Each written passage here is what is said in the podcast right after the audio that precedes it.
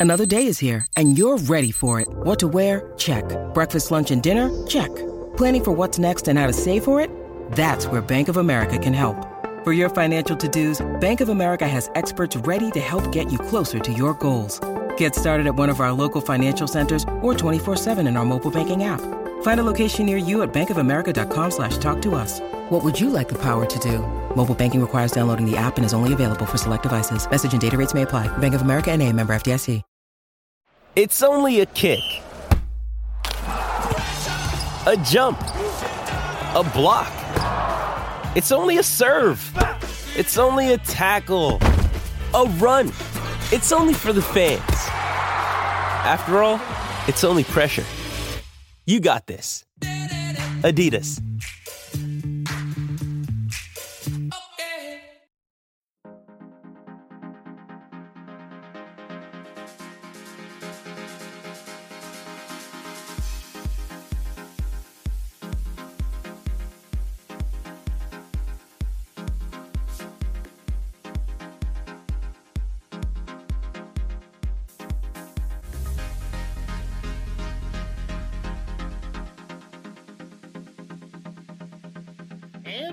Back on this President's Day weekend. Truly great to have you here. It's Gerald Glassford. Thanks so much for watching, listening for the Lakers Fast Break. Go ahead and catch my other shows Inside Sports Fantasy Football, The Pop Culture Cosmos, where we cover the latest news and trends in pop culture each and every week, twice a week, wherever you get your podcast. Of course, Joe Soro. Go ahead and catch him on Lakers Nightcap Morning.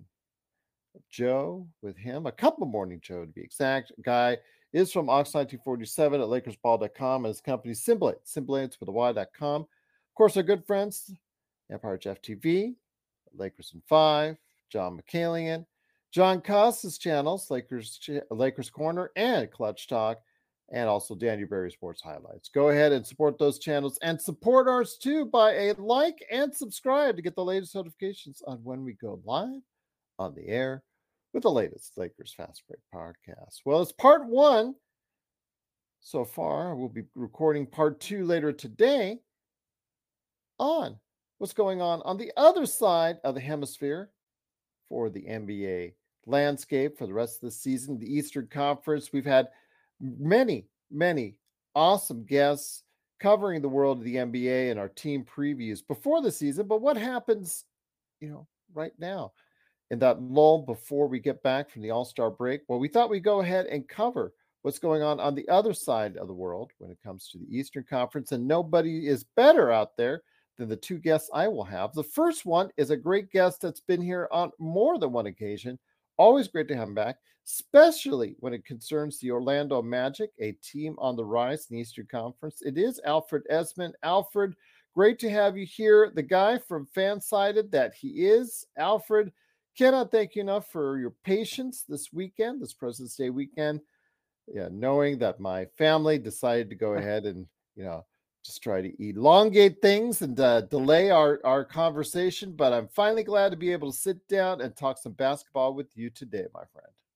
Yeah, Gerald, thank you for having me back. Always good to be on here, ready to talk some hoops. Uh, I caught a little bit of that All Star game last night. A ton of defense being played per usual in that Oh, game. yeah. Lockdown. Locked down every possession. But uh no, it was fun. Uh I'm sure each of these teams, whether they're in the East or West, are getting a good break out of this, you know, little time period we have and it should be a good second half of the season. Absolutely. So I'm looking forward to seeing what's going to go on, not only with the Western Conference, but how that Eastern Conference is shaping out. Because when it comes right down to it, Alfred, how should I say this carefully? You know, most people are just, you know, like like here in Vegas, most people are just putting the finger right on the Celtics and saying, you know what, they've got an easy trip to the Eastern Conference Finals and then beyond as far as representing the Eastern Conference in the NBA Finals.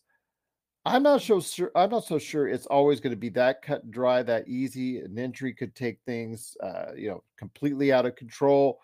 But for now, Boston has looked like they're the team to beat in the Eastern Conference. Your thoughts on them, and if they can be beaten, then we'll go into exactly who might be the teams that could stand out in the Eastern Conference.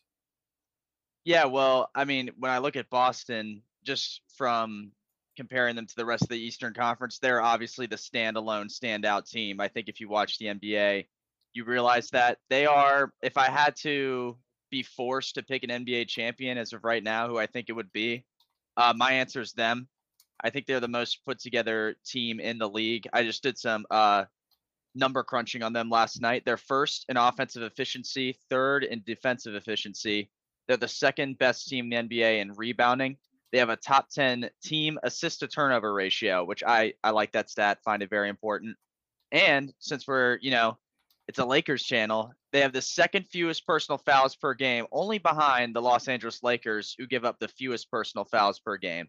So this team is well disciplined. They don't turn the ball over as much compared to how many times they pass to their teammates, setting them up for scoring. Uh, they're the best offensive team in basketball, efficiency wise. They're a top five defensive team. That's just that's hard for anyone to beat as of right now. And really, the catalyst of that has been the combination of Jayson Tatum and Jaylen Brown and the playmaking they can provide off the wing. Uh, they're they're a, they're a tough team, and I think another sneaky part to this, you know, dominance we've seen from them has been Derrick White. I remember we talked about him heading into this All Star break as a decent candidate, even though he didn't get the call. Uh, he was a very decent candidate for one, and he's been. I mean, he's been the guy to step up in need for Tatum or Brown when they're not scoring, or even just along with them, providing them some, or excuse me, providing those two some production as well. The uh, other player on that team I'm impressed with a lot uh, who tends to be, I think, made fun of sometimes. But this year he's kind of, you know, proven everyone wrong a little bit. Is Kristaps? Uh, Kristaps has been very good in a role spot with Boston. Again, his scoring at all levels of the floor has been on display a little bit for them. Uh, I, I think what they've done is they've put a good team together as a whole, and they are the team to beat not only in the East but in the NBA. I think going forward. Wow, that's a statement right there. Once again, it is Alfred Ezman from Fansided. Please go ahead and check out his great work today at fansided.com.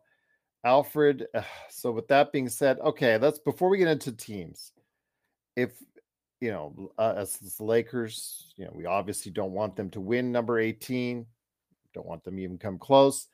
If there's a key place where they can be susceptible or there's a key injury to a player that would derail the team in any way, let's just put it that way, what would you be pointing towards to as far as a factor in that happening? Well, I think you know one the one team that I look at in the East that kind of has I think an ability to put up a fight with them. They don't have him playing right now, but that's the Sixers and Embiid. I think Joel Joel Embiid again. History, you know, is telling what I'm about to say no, but from what I can see is, let's say if the Celtics go into a series with Philly and they don't have Al Horford down there, an experienced big man who can you know make Embiid work for it a lot. I, that that that's a little bit of trouble for Boston because I don't know if they have that big matchup on defense to stop Joel Embiid from doing what he wants. And you know, you're going to obviously have Tyrese Maxey have his explosive scoring games that he's been doing all year. And I think that's so that's the one weakness I could point out is down low on defense if they have some injuries there. Some of these big centers in the league, not even let's say Boston gets to the finals and they play Denver again, who's, you know, on the hunt for another ring. You know, Jokic is going to become a big question mark for how they're going to stop him too. So I think that's that's one weakness that sticks out to me. But again, with this how this team has been playing, the teams that they've lost to in the East as well have kind of they've played at their pace almost a little bit. Two of their losses in the East have been to the Pacers this year. Now, I don't think Indiana is going to come out and beat them in seven games. I just don't think they're, you know, have the longevity to do that against a team like Boston. But it's the teams, these games that Indiana beat Boston in, the scores, you know, are like 130 something to 130 something, 120 something, 120 something. They're high scoring fast games, and that's you know the product of Tyrese Halliburton and that squad that can score the basketball a lot. So those are the two things really that stand out with me. It's one, if something were to happen to their center depth, I think running into trouble with the big, big time, big players in the league like Embiid and even Giannis. I didn't mention him uh, out east, and then also if some of these teams you know, play to their pace and play a little fast with them, they can find themselves on the winning end of a game against Boston like Indiana has all season. Once again, it is Alfred Ezman. Please go ahead and check out his great work today covering the Orlando Magic for fansided.com. I want to ask you this your Orlando Magic, but we'll get into the other teams and specifically hone in on some of the contenders in the East to what we see with the Boston Celtics. But I want to start with the Orlando Magic, a team that started out really hot, uh, still, as of this point, has a record above 500. Now, mind you, they are uh, maybe they've they've come back to the pack a bit. They're eighth. They're in eighth place, 13 games out in the Eastern Conference. But to you, do you see a team that this this team has size, length, athletic ability, good playmaking, but they're still missing some ingredients, I think, in order for them to really compete at a higher level. But your thoughts on how the Orlando Magic have really, really shaped up this year, uh, surprising a lot of people out there. Yeah, definitely. I mean, this is a team that, again, before this season, they're considered a lottery team every year, just a shoe in for it. And they've kind of flipped the script this year, and I think a lot of that is due to the young talent they've been cul- cul- or yeah culminating over the course of time. It's all started to gel together and play as a whole unit. And you've gotten scoring out of your big wings, which is how uh, Jeff Weltman's built this team up. Is big players on the wings with Paolo and Franz. Uh, it's been built up with that, and it's led to some wins because I think once those two get into a groove, they're a hard pair to stop. It, the key that I found is if you get Paolo to have his 30 point games, which he's been having a good bit, and you get Franz to have 20 during that same game with them, the Orlando Magic usually win that game they're playing if those two score like that. Mm. Uh, I think the the one keys going forward, just because I think at this point this team, you know, they look like a playing team at the very least. I'd say for the Eastern Conference.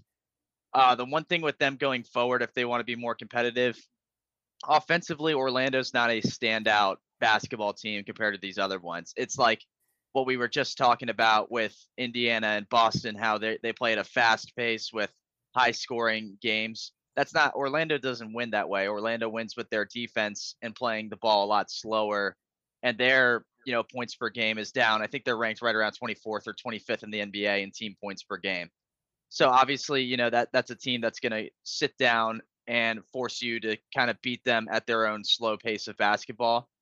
Uh, my one problem with that again is once you run into a team like Boston, or even let's say in some weird scenario, Orlando could play Indiana in the playoffs.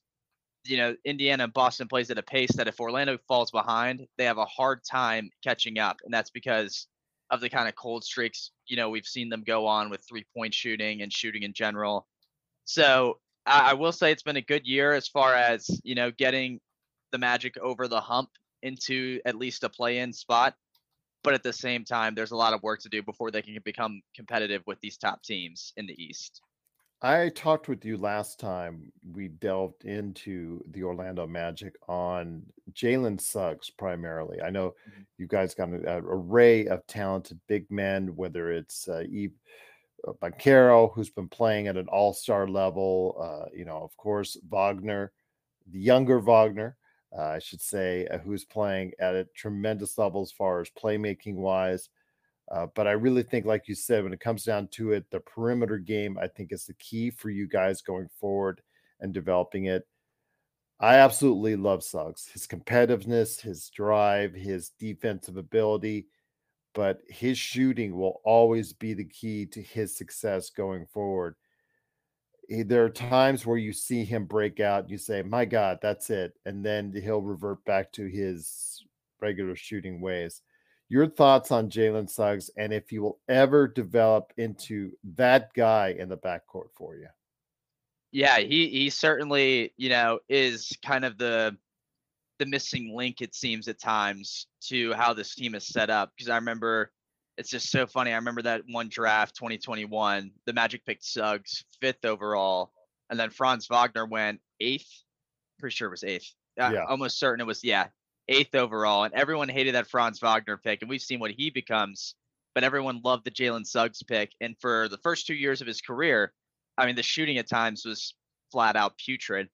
But this season, I'm just looking right now. If you look at his split, he's shooting at a 44 and a half, 38, 76 split uh, across all shooting numbers. All those are improvements over a season ago. They are. Um, and you know, there was times I, have seen it. T- I saw it earlier in the season too. This is when the Magic were playing better, but Suggs' three point percentage was well above 40% from three. So, I mean, you know, he's he's improving on the shooting. He's become a defensive nightmare. You know, if you're the guard playing against Jalen Suggs that night, you're gonna have a rough night. Everyone knows that too at this point. He's you know he's definitely making his mark. He, he is hands down i mean a starter on this team as well. I don't think that there's any question into that. I think the the problem the team runs into and fans run into with suggs is he, he doesn't really seem like the point type to take the ball up the floor and set up an offense. He can you know pick and pop and drive to the rim off of a pass and play good defense but he just doesn't have the point guard feel as someone like a Markelle Fultz, which that's another story in and of itself there, or an Anthony Black, or even a Cole Anthony can provide at the point guard position. But I've been I've been really impressed with uh, Jalen. He's his shooting's been nice this year. He's become an all around great defensive player. Uh, and again, he's he's a respectable part of this team. And if they're going to do anything big going forward, he's going to have to do a lot of good things to help them succeed. Once again, it is Alfred Ezman. Please go ahead and check out his work covering the Orlando Magic and the Eastern Conference for fansided.com. Uh, I know that uh, in the state of Florida, they have another team that uh, is right tied with the Orlando Magic, and that's the Miami Heat. I know Sharky is is in the audience right now to asking about them and talking about them, but also about the Knicks, the 76ers, and other teams, which we'll get to here in a little bit. But Miami, uh, you know, regular season woes, ups and downs. then all of a sudden they get healthy right around the time of the playoffs and watch out from there. Jimmy, playoff Butler, he he shows up in the playoffs. He seems to show up when it matters the most, and I give him credit for that.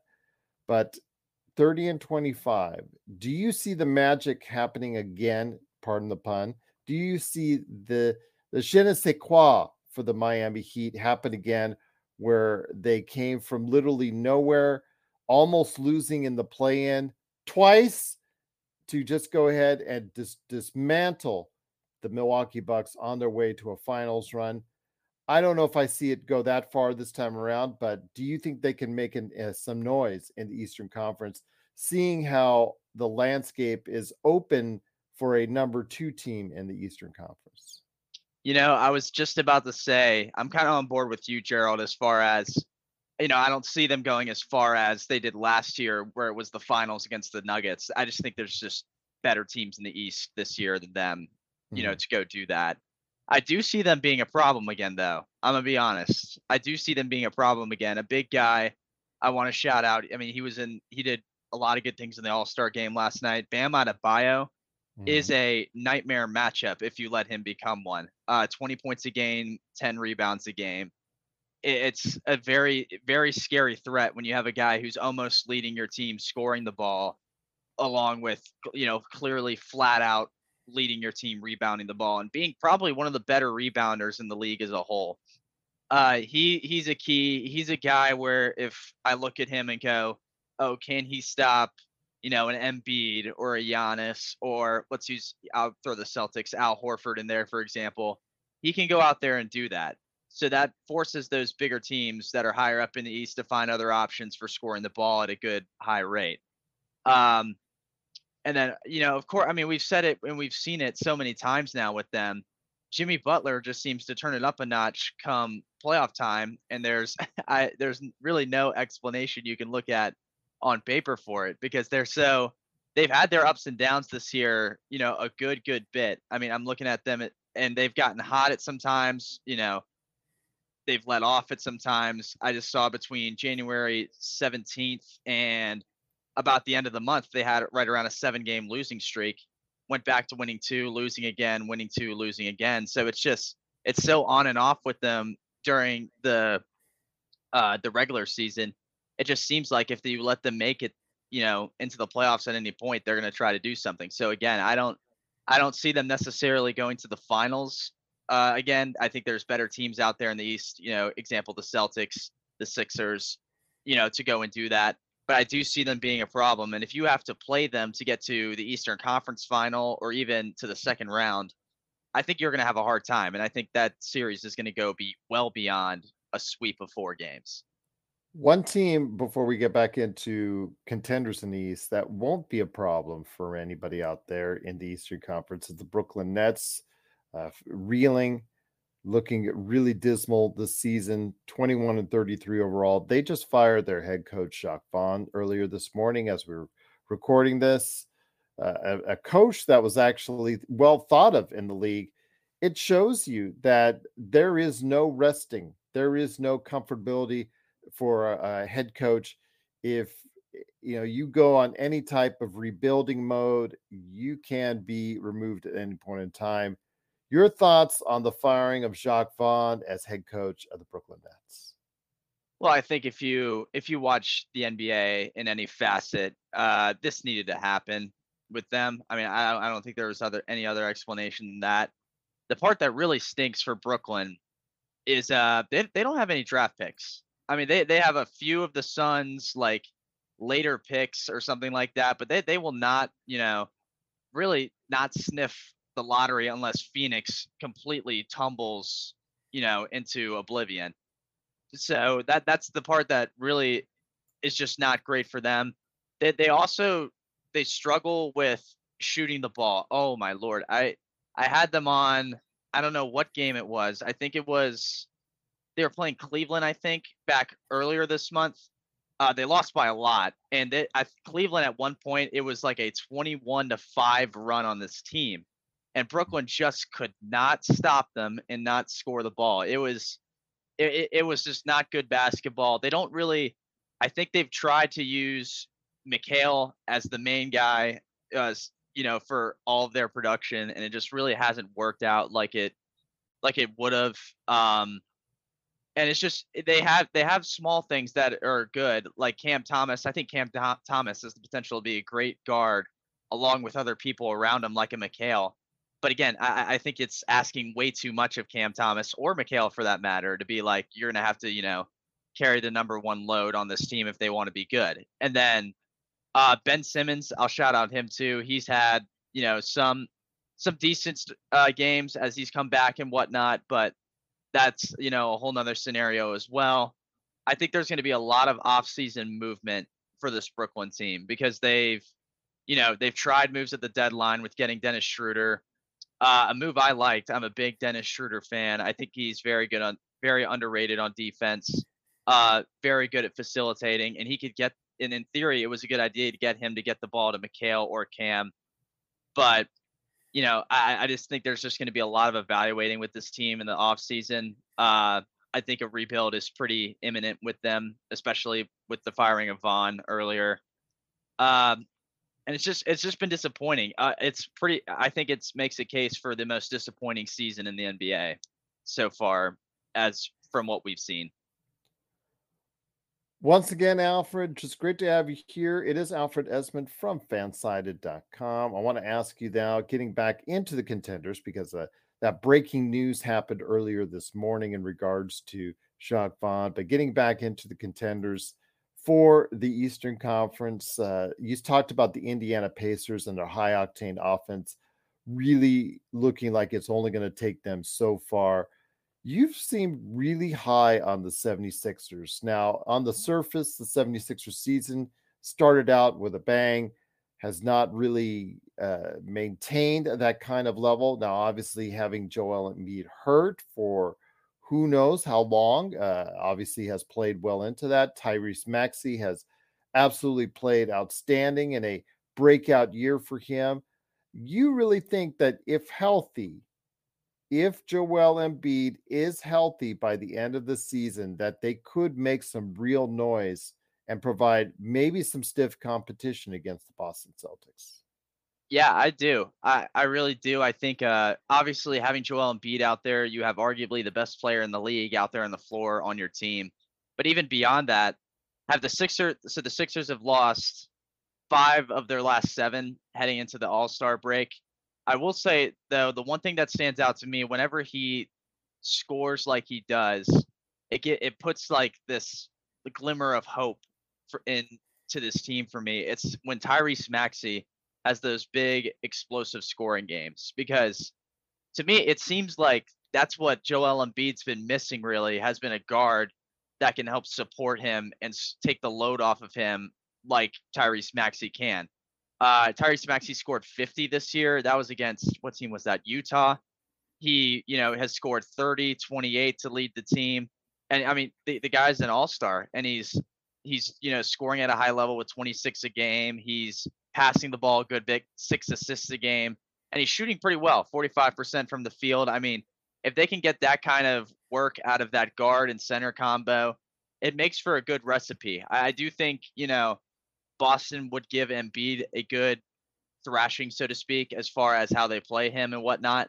But I think it's a, you know, one of those get your popcorn ready kind of series if we get that 76ers Celtics matchup. And I think Joel Embiid, he's hungry. You know, he knows what's at stake for the Sixers team. It's been talked about for a long time how their title window just gets tinier and tinier by the minute. You know, it seems at this point because of Embiid and how patient he is there and whatnot. Uh, I understand, you know, they have that second round barrier that they can't break through and get further with. But this this year, it, it might seem like the year for it with how Maxey's playing, the support they're getting. The Buddy Hield a uh, trade deadline move that they made was very good. He is shooting the ball lights out for them. They have the shooting on the outside. They have arguably the best center in the league. If anything, that tells me, okay, this is a team that can provide a challenge for the standard in the East right now, which is Boston. Well, we'll see obviously what happens, but if Philadelphia, you know, can find any health for Joel Embiid, uh, that will be a key for them if they can compete. But uh, at least they are have probably one of the I should say, most advantageous off seasons. Uh, the way they have set themselves up financially, a lot of cap space, uh, some picks, uh, some options for them moving forward. I know that the Lakers, uh, you know, that's something that they were talking about. You know, that we have the three picks, uh, you know, going into the off season. That's what we're targeting for, for a you know a bigger player or a player that can make a bigger impact on the team. Well, there's going to be a lot of teams out there that have extra added assets. And I know Philadelphia, with its cap space, will also be one of them as well. So definitely uh, interested to see what happens in Philly if Joel Embiid can find health and be able to help Philadelphia compete now in the Eastern Conference. But uh, you know, we, we're forgetting about a team that I think that that has ha- also had a lot of injuries, but all those players, I believe, for the New York Knicks can and will come back in enough time to gel as a unit. And with the uh, acquisition of OG Anunoby seemingly being a good fit for them, the New York Knicks, I would say, do not write them off as a candidate that can go to the Eastern Conference Finals. That's very well put, actually. I, will go with that too. They are, you know, a team that if you're telling me right now they could go to the Eastern Conference Finals, I'd say yeah, they they absolutely can with the way they play at times. Um, I think that we all know the centerpiece to this at this point is I Jalen Brunson, in my opinion. I mean, that guy has been unbelievable this year. New York has long been without a point guard or really any guard that can do what he does. Uh, since I've been alive, it seems like they really haven't had a guy like that. So shout out to New York for that. Uh, going out looking at Jalen, I mean, he's I, right around, I believe it's 27 points a game. Let me see to make sure. Yes, 27 points a game, six and a half assists. He's facilitating, he's scoring. They New York looks good. They they did have four straight losses heading into the All Star break, but the injuries they all had, you mentioned it too, Gerald. All the injuries they've had the injuries they had during those four games. Uh, no Hartenstein, no OG, no Mitchell Robinson, and no Julius Randle. That's a lot of big bodies you don't have out there on that floor. So I, I think, you know, that obviously if New York is in that kind of scenario come playoff time, I don't really see them doing a whole lot. But if they have Julius Randle, Hartenstein, and the rest of those bigger defensive guys in there, they, they can be a problem uh, for a lot of teams. They had a nine game win streak. I remember back during January and a little bit into February. They scored a lot too. They were over 105 points in each of those wins. Um, and I mean, again, the, the shooting and the stimulation of all offensive firepower has come from Jalen Brunson. Uh, we talked about his shooting and how he can shoot 48% from the field, above 40 from three. And, you know, and again, the facilitating I mentioned, he's had five assists or more in I, each of his last, was it 10 games? Uh, 15 of his last 20 games heading into the All-Star break, he's had five or more assists. That's so that that's you're passing the ball pretty well to your teammates if you're doing that. So I think this New York team again, are they ready for the finals for a championship right now? No, I don't I don't think yet. But they are definitely heading in the right direction of doing so and they're going to be a pretty big threat to go to the Eastern Conference Finals this season. I always forget to ask our our resident Dallas Mavericks fan Frank if if how the layer of regret they have in letting Brunson walk. Yeah, I mm. understand that there might have been a setup deal for the Knicks in place as far as because you know his dad and what they had set up as far as the relationship with Worldwide West and all that.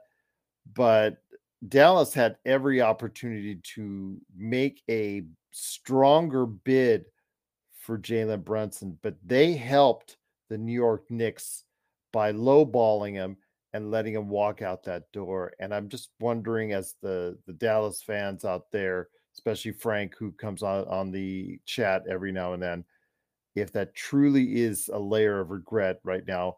Yes, you do have Kyrie Irving, but to think you could have had Brunson and you could have filled out the roster in so many other different ways had you kept Brunson instead of uh, going out and doing what you did then. So yeah, just your thoughts real quickly on that, because again, I think there is probably still within the, the Dallas Mavericks fan base a layer of regret for letting Brunson walk. Yeah, I mean, you know, it's I think in the least bit, it's a hard pill to swallow. Mm-hmm. You know, just ever so slightly. You might be able to swallow the pill, but it might, you know, hurt a little on the way down, whatever you call it. Um, I'm sure Dallas isn't sweating it. I mean, Dallas obviously had is in contention to do big things in the playoffs if they really put their mind to it. I'm not gonna sit here and doubt uh, Luka Doncic and what he can do, you know, when he's out on the court. But you know, that would have been that would be a scary thought having Luka out there with uh, J- Jalen Brunson and what he can do out there on the floor. Uh, Kyrie Irving, I, I just looked his, you know, splits up and whatnot just to see what he's been doing this year. I mean, it's not like Jalen Brunson's doing a little bit better, but in all honesty, it's not anything significantly better. Uh, Kyrie Irving is a 49% shooter from the field and above 40 from three, just like Brunson. He's averaging only a point per game less than Brunson is, uh, and I think one assist less than Brunson is. So it's just one less on pretty much the major guard categories and what you know he needs to do and stuff.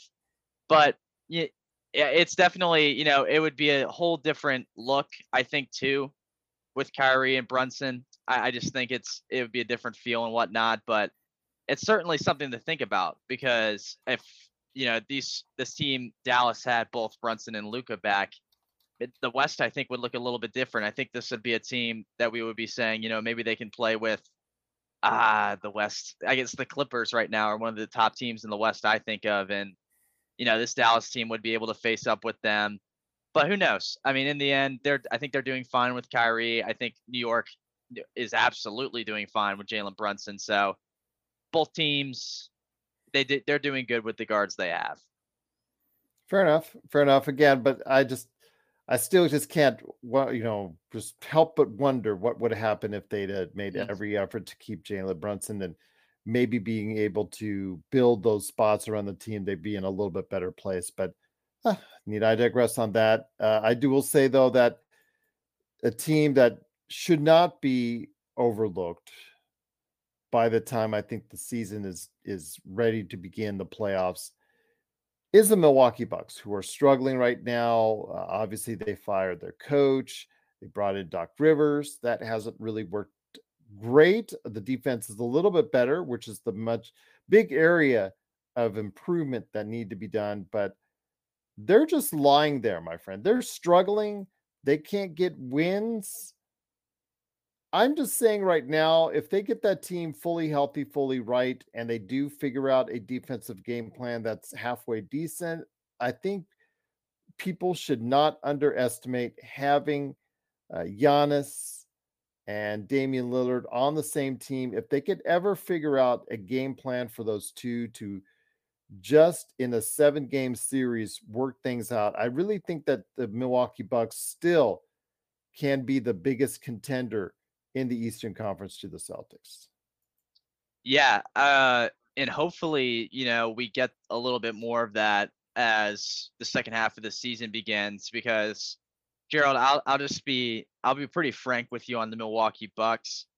I don't I don't know how much faith I have in them right now to go into a seven game series, even with you know a team like Indiana who has been known to play Milwaukee very well. It, that it makes me scared. It makes me scared with uh, Doc Rivers and the inconsistent, you know, wins and losses they've been putting up. I just I don't see it right now. The granted the defense has been better, and th- this will this conversation is definitely going to be just a lot different, even a month of a month from now in late March as the season's coming to a close, on what this team looks like. I do think I do think though, you know, when you talk about a one-two punch, I don't know how much but better you can get than Dame Lillard and uh, Giannis. I mean, those two, you got a guy who could slash to the rim, you know, finish strong and pretty much finish over the top of everyone he plays. And then Damian Lillard is still, you know, striping it up from three point range. Uh, I, I think, you know, you, we just have to wait and see on them. I do think it's uh, a little bit more of a conversation that needs to be had later in the season. I, I still find it weird overall. I hate to keep harping on it that they would fire Griffin with the record they have and bring in a guy like Doc Rivers to fix the defense up yet, you know, we all know Doc Rivers' playoff history is not right, is not that great. And better not get a team up, uh, better not get his team up three to one in the playoff series. That's yeah, I was about to say. I mean, you know, if Milwaukee does what I think they're gonna do and bring in Doc Rivers, you know, they better at least get to the finals again because yeah. they they need to make this look good. And I think there's potential to do so. I definitely think there is. Um, again, we just gotta. I, I think we just kind of gotta wait on it and see it gel a little. I think they're the, the biggest wild card. I think they're the biggest wild card of any team in the Eastern Conference because they could literally do the flame out act like they did last year, Alfred. Mm-hmm. But if Giannis and Lillard average over 30 together in a playoff series, watch out. right. Oh yeah, yeah, I definitely think so too. And I just saw, by the way, uh, this is actually, honestly, if I go back to Lillard and look at him, it hasn't been like it, the year's been good for him, but ha- he's obviously he's, he was an all star. It's obviously been a good year for him. But when I look at it compared to his di- other years, it's not you know hasn't been as great yet as I would like. Honestly, you know, you look at the shooting, uh, 42% from the field and 35% from three. That's good for Damian Lillard, but at the same time, I almost certain we could go back and look at some years in Portland and see better years Damian Lillard's had. So maybe that gets fixed too. And if that, you know, helps their Milwaukee's offense combined with Doc Rivers and his defensive mindset, maybe that turns this team around into something, you know, that can compete with, I guess, both Boston and Philly. I, I'll throw them in the in the group with them up there. So we'll just have to wait and see. But again, this conversation is going to be totally different come late March, early April when the playoffs begin. Once again, it's Alfred Ezman. Please go ahead and support him today on his work with the Orlando Magic on fansided.com. Alfred, I know that we've uh, kind of not talked about a certain team that sits at second place that has done an amazing job in the past couple months. Mm-hmm. Actually, the team after the turn of the calendar year that's probably played at the highest level of any NBA team uh, it's a team I'll be going into uh, great detail, hopefully later today, with Mike Anguilano in the second part of my Eastern Conference uh, look, as far as the Eastern Conference is concerned. That is the Cleveland Cavaliers. And the Cleveland Cavaliers, you know, even when they didn't have two of their key starters out, I mean, when they had them out, they still played well in January and in February They've won nine out of the last 10 games, really looking good, but people are still doubting them. People are still strongly giving them uh, no chance in the playoffs to compete against the Boston Celtics. Your thoughts, your perceptions on the Cleveland Cavs and what they can do come postseason? Well, I'll say this. You know, obviously there's concerns uh, with Cleveland. You talked about, you know, a crash and burn thing with Milwaukee. We kind of saw that a little with Cleveland against the Knicks. They had a little, you know, crash and burn episode in the playoffs last year as well with them. But I'm, I'm going to give them credit where credit's due. Uh, Cleveland right now, they they've played exceptional uh, heading into the All Star break. They have one loss, or they have they have two losses since January 3rd two. Two two losses. I mean that that's that's something exceptional. And again, I think the the centerpiece for it, obviously for this team, is Donovan Mitchell as a whole. Uh, 28 points a game. He's had an unbelievable year scoring, six assists a game, almost two steals a game. Um, assist to turnover ratio well above two. I mean, he he's doing all the things you need to do to be a team leader, you know, for Cleveland as they head, you know, into the second half of the season and whatnot.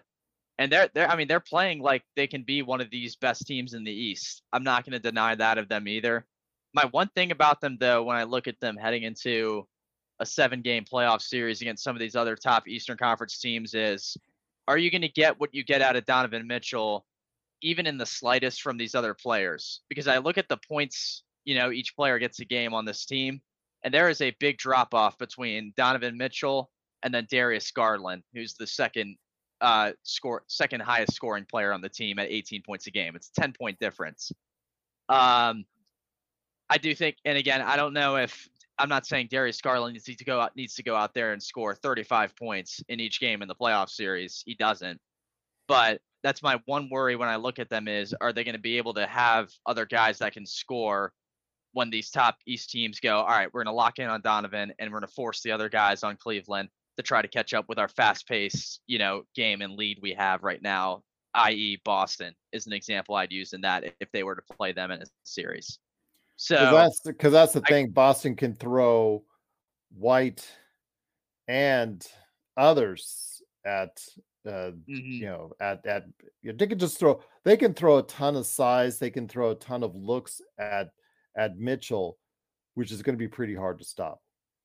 Yeah, and they picked up another guy in Boston too. I don't think we've talked about yet. Uh, Jaden Springer at the mm-hmm. deadline, snagging him from Philly. Uh, you know, I'm not talking. Yeah, I mean they have a lot of good defenders on that team that can stop guys if they need to. So it's just it's something to look into and see. So that's my one worry with Cleveland is that you know what they've been doing is great. I just I just said they have like two losses in the calendar year 2024 so far.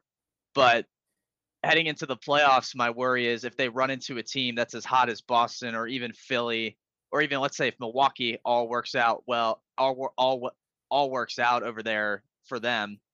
Yeah, I don't know if Cleveland's going to be able to have the you know, facil- facilities to keep up this high scoring pace that some of these other teams play at. But again, time will tell. I could have a completely different answer by the time we get to later in the year. So you have said, and uh, again, we prefaced it. We'll, we'll wrap it around to where we were in the beginning with your thoughts on Boston. I mean, obviously their, their dominance. It does not look like it. They they can be stopped, in your opinion, unless something really goes off the rails. Because uh, you know they don't have a whole lot of depth, but they've got depth in the right places. They've got They've got a, a, uh, a starting five that's really, really has gelled, really has played well, and maybe six, seven. I'd say probably seven deep. In the playoffs, you don't need 10 deep, 12 deep. You just need to go eight strong. And there you go. So I'm very concerned about the Celtics, about how good they look. It is very concern make making me as a Lakers fan very nervous about them, you know, about seeing how far as they can go. But uh, I think that uh, you know the biggest test for them in the Eastern, uh, as far as the Celtics, will come from the Western Conference teams because unless Milwaukee puts it together, I think it's going to be hard for anyone in the East to stop the Celtics. Yeah, and again, you know, just from a feel standpoint of how that team looks, I don't. Oh, excuse me. I don't really think you know there's been a point this season yet where I look at them and go, oh well, they have been you know they've been playing a little off lately. I I don't think I've ever said that about Boston yet this year. They've just always seemed to get to keep their high level of basketball up. And I I remember you know, one game versus the Lakers. And, Oh, hmm, well, without LeBron or AD, that they kind of looked a little shaky. I remember that one too. I'll give you guys your credit there. That was a good win. Uh, and again, I heat of that game. Definitely the heat of that game. It's you know LA and Boston. That's just how that game is. It goes back and forth.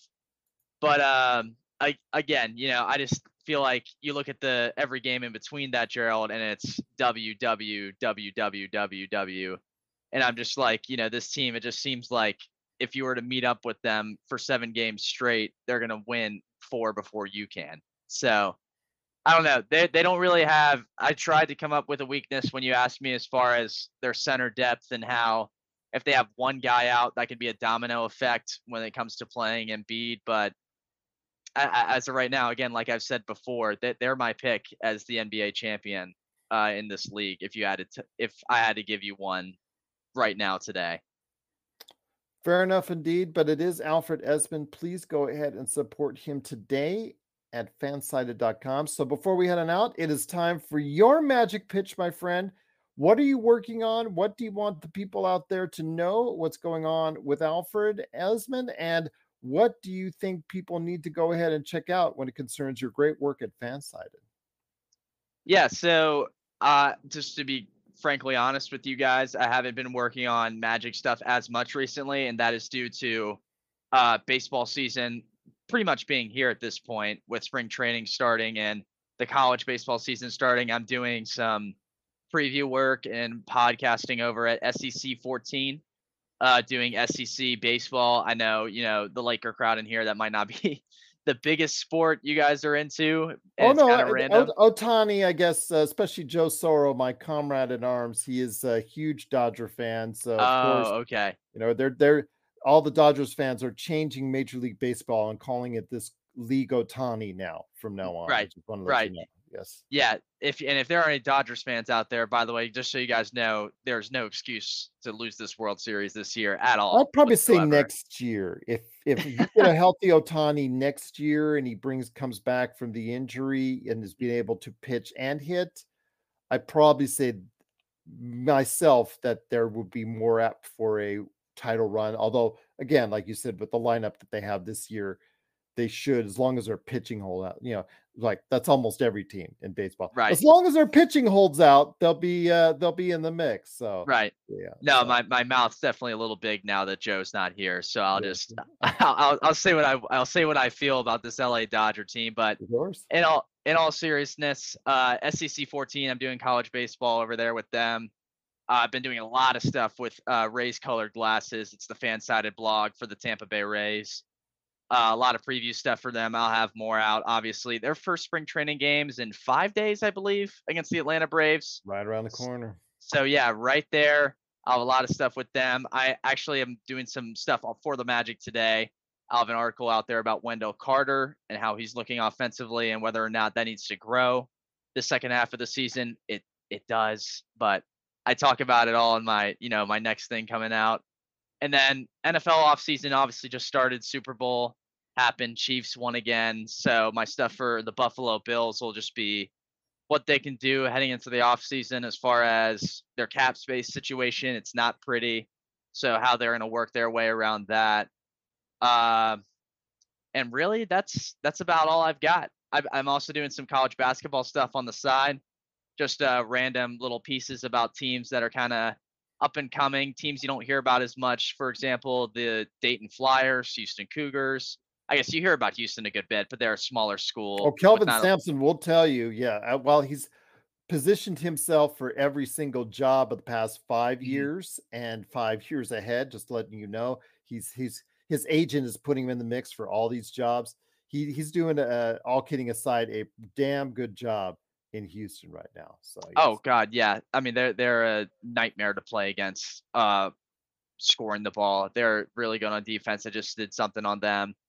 Uh, don't know. I'll have something this week for college basketball. I'll figure out something to write about when I go back and look. But that's the other stuff I'm doing too. So a lot of stuff. A lot of stuff. Sports seasons are transitioning. We're, you know, leaving. We've not even just leaving. Left football. Basketball's heating up. Baseball's about to start. Uh, just a lot of different things going on. That's what I got, and that's really it.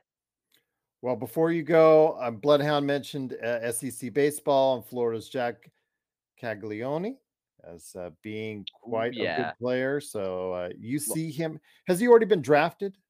No, he's uh he'll be drafted this next draft. He's okay. going to be for sure a top five pick. In my okay. opinion, he should go number one, but top five, I believe, by everyone's standards at okay. this point. Yeah, Bloodhound is already on that one. So yeah, definitely uh look to hear more from Alfred Ezman at Fansided. Alfred, again, I appreciate you coming back on with me today. Apologies for yesterday. The girls decided just to do what they wanted to do and had dad tag along for the ride, but uh, all good. Appreciate it. I appreciate you coming back on. Again, as always, whether you're in the chat, but mainly when you're here, you're welcome back anytime to go ahead and discuss NBA with us. See, I, I didn't even give you, you know, any chance to even worry about talking about the LeBron comments because Joe and I covered that last night, late night last night. So yeah, we we dealt with that passive aggressiveness, all that stuff, and yeah, retirement tour and the fact that he's already telling people he possibly will be out against Golden State. You know, mind you that they're playing the San Antonio Spurs the next day, but again, mm-hmm. yeah, just just yeah, the LeBron stuff is just it's just a headache sometimes. it's just a all, lot. and I'll leave it at that. But once again, it's Alfred Ezman. Please go ahead and support him today at Fansided. Well, Alfred, it's been great to have you here. Come back on whenever you can, right here at the Lakers Fast Break Podcast. Jewelry isn't a gift you give just once. It's a way to remind your loved one of a beautiful moment every time they see it. Blue Nile can help you find the gift that says how you feel and says it beautifully with expert guidance and a wide assortment of jewelry of the highest quality at the best price. Go to BlueNile.com and experience the convenience of shopping Blue Nile, the original online jeweler since 1999. That's BlueNile.com to find the perfect jewelry gift for any occasion. BlueNile.com. When you need mealtime inspiration, it's worth shopping Kroger, where you'll find over 30,000 mouthwatering choices that excite your inner foodie. And no matter what tasty choice you make, you'll enjoy our everyday low prices, plus extra ways to save, like digital coupons worth over $600 each week. You can also save up to $1 off per gallon at the pump with fuel points. More savings and more inspiring flavors make shopping Kroger worth it every time. Kroger, fresh for everyone. Fuel restrictions apply. Hey, it's Kaley Cuoco for Priceline. Ready to go to your happy place for a happy price? Well, why didn't you say so? Just download the Priceline app right now and save up to 60% on hotels. So, whether it's Cousin Kevin's Kazoo concert in Kansas City, go Kevin, or Becky's Bachelorette Bash in Bermuda, you never have to miss a trip ever again. So, download the Priceline app today. Your savings are waiting. Go to your happy place for a happy price. Go to your happy price, Priceline. Hey, Lakers fans! Looking for the best place to go for up to date news, information, original videos, articles, podcasts, opinion pieces, and discussions about the Los Angeles Lakers? Well, look no further than Lakerholics.com. With a legion of followers always there talking about everything Lakers and the NBA, there's no better place to go to share your fandom as the team heads toward another championship run. So stop by and be part of the conversation today at Lakerholics.com.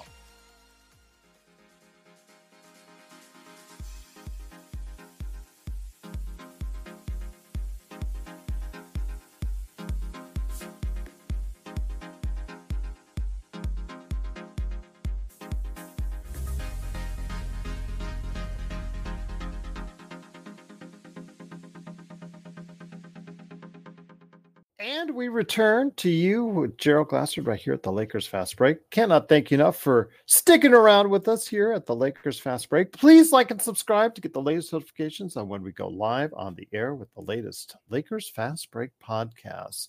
Well, tell you what, in part two of our conversations on the Eastern Conference, Another awesome guest who has stopped by for one of our many NBA team previews is back to talk about the teams that he covers in the Eastern Conference, plus an overall look at the Eastern Conference to see if he has the same opinions as Alfred Ezman did earlier in the show. It is, of course, Mike Anguilano. Mike does a great job with Fear the Sword and the Palace of Pistons, part of the Believe Network podcast. So go ahead and everyone give a big shout out to Mike Anguilano. Anguilano M22 on Twitter. Please follow him there if you can. Mike, it's great to have you back on the show. You've been watching us from afar.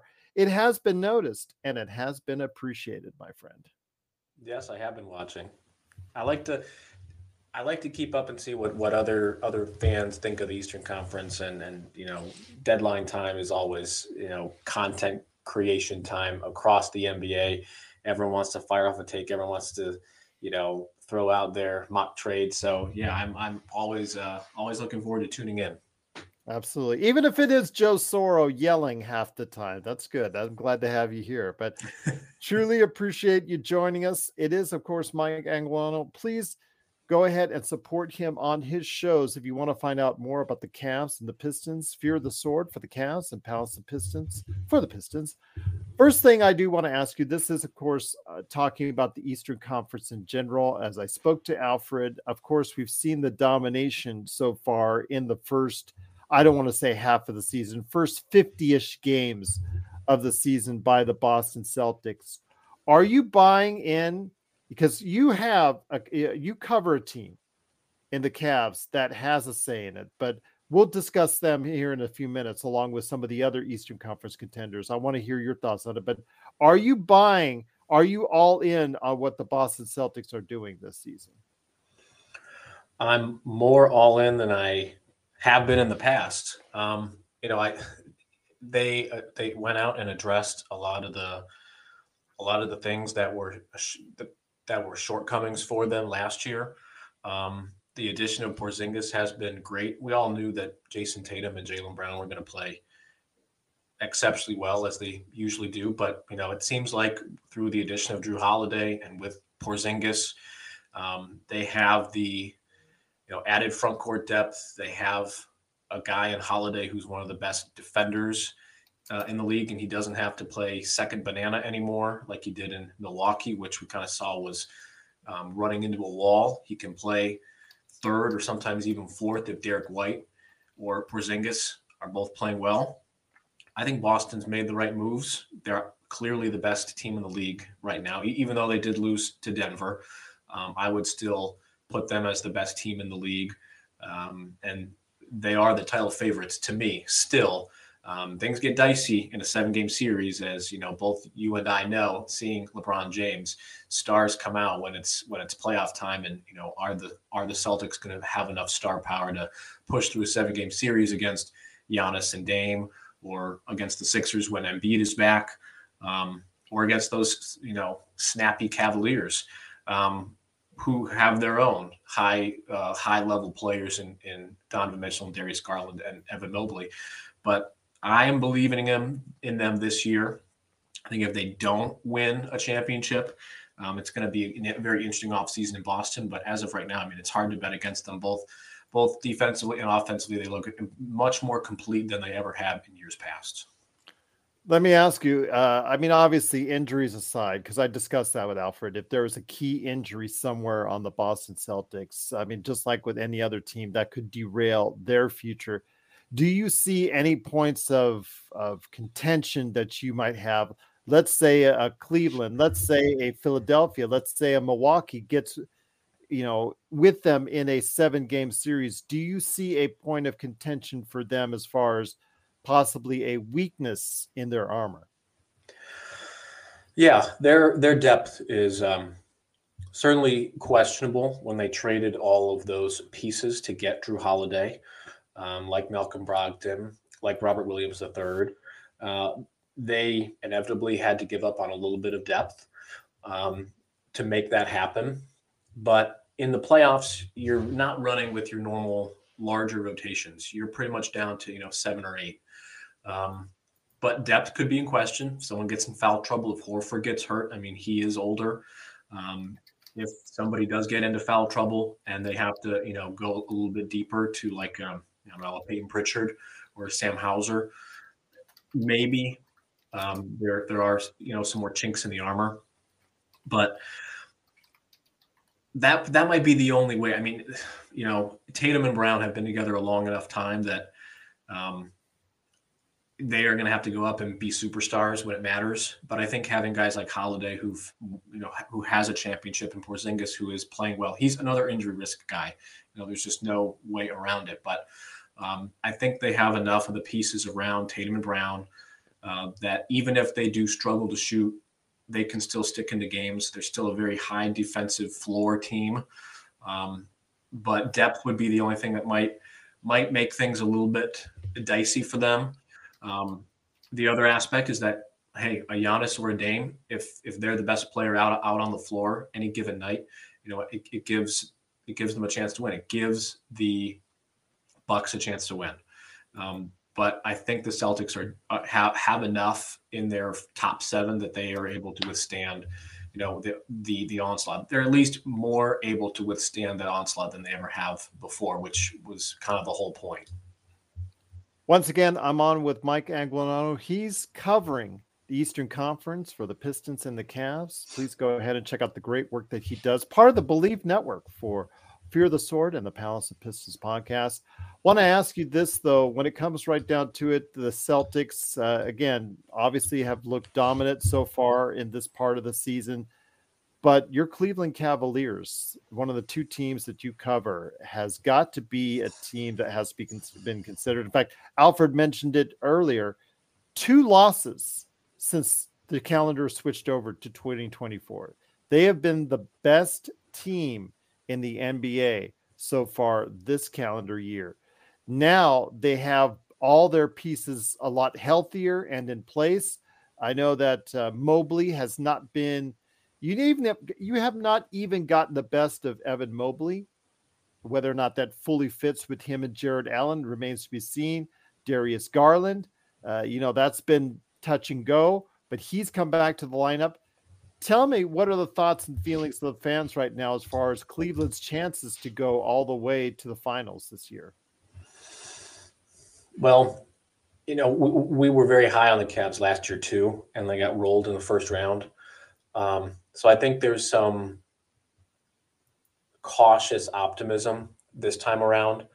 Um, they are playing outstanding basketball. You know, they didn't make a trade at the deadline, uh, which some people were upset about. Some people were fine with. I was one of the people fine with it. Um, they have a, a very deep team. Um, they're getting contributions from so many players that were not viable off the bench last year, and like Dean Wade, um, who is one of the best wing defenders in the league this year, and Sam Merrill, who um, Donovan Mitchell gave a shout out to during the three point shootout by having the Money Merrill jersey. yeah. um, so they're getting contributions all over the floor. You're right. Darius has not been healthy. Mobley has not been healthy, but Craig Porter Jr uh, has has been a, a, just a huge success story for them, solidifying uh, the backup point guard role after Ricky Rubio retired and Ty Jerome has had an ankle injury all season. He hasn't even played.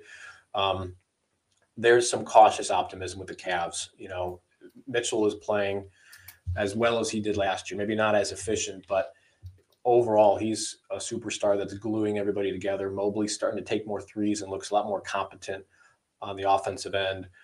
Jarrett Allen should have been an all-star. He was snubbed over Scottie Barnes, but but Allen's been a double-double machine, and he's been playing a lot more confident, which was an issue last year when he said, "Hey, the lights were too bright," and kind of admitted that he wasn't ready for the moment. They are deep. JB Bickerstaff is coaching them in a way that he just didn't last year. Last year, the offense was very, very vanilla. This year, he's you know starting to evolve the offense a little bit more.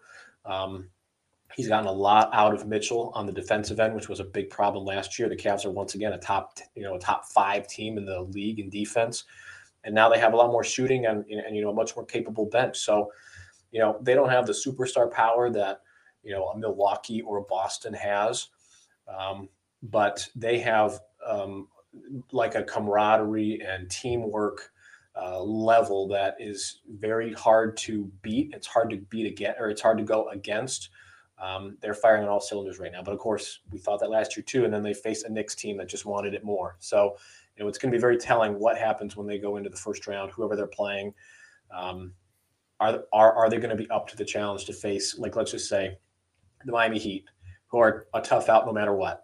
Or if the Sixers fall far enough in the standings and all of a sudden they get Joel Embiid back, and you, know now now you're having to go up against him healthy with a Sixers team that prior to him being injured was very good. Um, so it'll be very telling. Or you know they they could end up playing the Knicks again, and they could have just PTSD. So they're playing as good as anybody. I think they can make a run to the Eastern Conference Finals. I think they're good enough to do that. It's just going to depend on, um, you know, are are they going to have the tenacity to get out of the first round and get that monkey off their back? Um, because after that, I think they can. I mean, they've they've already shown they can beat the Bucks. They beat the Bucks twice already in the last couple of weeks here. Um, haven't had as much luck with Boston, but this is a different team than it was at the beginning of the year. I'm confident in them to at least make it out of the first round, but I think they have the capability to go all the way to the Eastern Conference Finals if things fall right. Let me ask you this though, when it comes right down to it, once again, it is Mike Anguilano. Please go ahead and support him today on his great podcast, Fear the Sword and Palace of Pistons on the Believe Podcast Network. Wanted to ask you this though, with Boston, getting back to Boston real quick, because uh, it just hit me.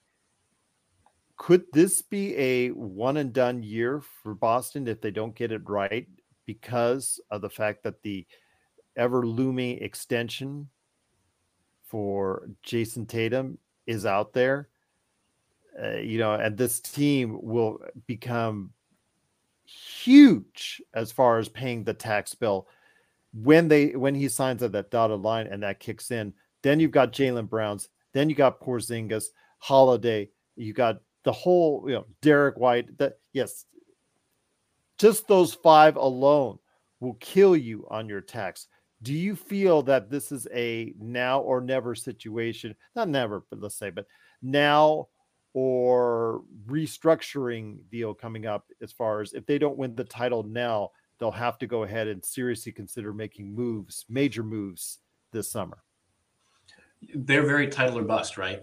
I mean, yeah. they are they're financially going to be strapped coming into the offseason. and uh, you know, moving Jaylen Brown might be on the table. You know, maybe they're not able to compete with a Jrue Holiday offer from a, another team. I think it will be championship or bust for them.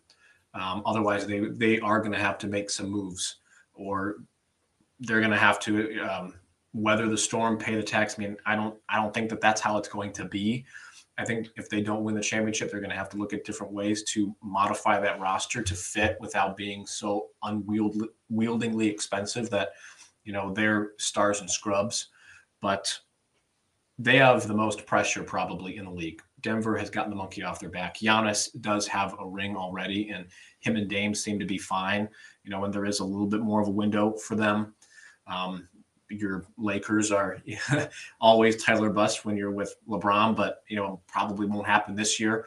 And then you know the other teams out west, OKC, Minnesota. Minnesota is a sneaky, got to figure it out quickly team because Karl-Anthony Towns, you know, could be an off-season trade guy if because they're about to be in the expensive tier as well. But I, think if um, they keep the key for them in the playoffs is can they keep Rudy Gobert on the floor? If they can't figure that out, right. because every year Rudy Gobert is in the playoffs, he always gets played off the floor. If he can stay on the floor, they can go a long way.